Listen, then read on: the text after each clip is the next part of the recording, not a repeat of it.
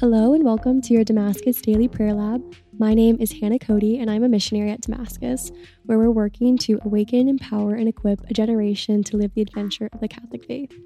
Today we're going to be reflecting on a reading from the book of Daniel. So if you'll join me in the name of the Father, and of the Son, and of the Holy Spirit. Amen. Lord, great and awesome God, you who keep your merciful covenant towards those who love you and observe your commandments. We have sinned, been wicked, and done evil we have rebelled and departed from your commandments and your laws. We have not obeyed your servants, the prophets, who spoke in your name to our kings, our princes, our fathers, and all the people of the land. Justice, O Lord, is on your side. We are shamefaced even to this day. We, the men of Judah, the residents of Jerusalem, and all Israel, near and far, and all the countries to which you have scattered them, because of their treachery toward you.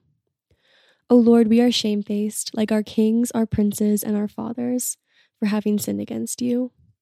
But yours, O Lord, our God, are compassion and forgiveness. Yet we rebelled against you and paid no heed to your command, O Lord our God, to live by the law you gave us through your servants, the prophets. There are a lot of things sticking out to me in this passage, um, especially as we begin the second week of Lent. Um, in this scripture, right? The people are feeling very shameful of things they've done, of the treachery that they've committed, that their ancestors have committed, the people above and around them. They're shameful. And I think it's important to note that even though that they they are ashamed, they still recognize the goodness of God. They recognize that his um his traits, his characteristics are compassion and forgiveness, right? The Lord like in his goodness brings up like this truth in our life, like maybe like ways that we have fallen short, maybe ways that we have stumbled and fallen. He is a just God, right? Justice, O Lord, is on your side. But his intention is not to shame us. We we do feel shame when we experience these things, but that is not where the Lord wants us to stay, right? He is a God of justice, he is a God of truth, and he wants us to see the ways that we see or the ways that he sees and he wants us to see like maybe this is an area of our life that like we can press into and we can try and grow in. But because he is a God of compassion and forgiveness, right? He loves us so much that he's not leaving us in that shame. He loves us so much that he picks us up out of that shame and says, I've got you. Like, we're in this together. And I think this is really beautiful.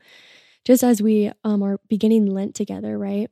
Maybe you've already like failed at Lenten fast that you've taken up. Maybe there's something that you really want to press into that just is not going your way. Maybe you're trying to get up to your first alarm, and like me, you just really snuck, struggle with snoozing it. That's okay if that's where you're at. Um, the Lord is not expecting perfection in all these areas, right? But because He is just, because He is so good, He's going to help point it out like, okay, like we can help, like I can help you in this. We can do this together. His heart is so compassionate for you, His heart is so forgiving to the things that you have done wrong intentionally or unintentionally. So, this Lent, I just invite you to reflect on ways in your life where maybe you're falling short, but rather than sit in the shame of that and sit in the guilt, I actually invite you to just sit with the Lord and say, Lord, like, what do you think of me in this moment?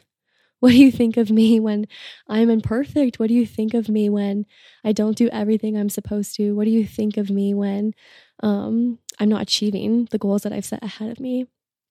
Because I am guarantee that the way he thinks about you will not change based on your actions.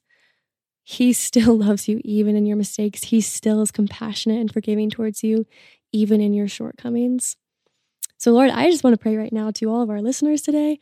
I just want to pray for the grace um, and humility to see our mistakes and our failures and to not feel shame. I pray, Lord, that you would just inspire hope in us to know that we have a friend in the Lord and that He is on our side, and that as we continue this Lent, this journey together, He's always with us and He will not abandon us. This has been a scripture reflection on a passage from the book of Daniel. Again, my name is Hannah Cody. Thank you so much to St. Gabriel for all the ways they've blessed us here at Damascus. To learn more about Damascus and the programs and events offered here, please visit us at damascus.net.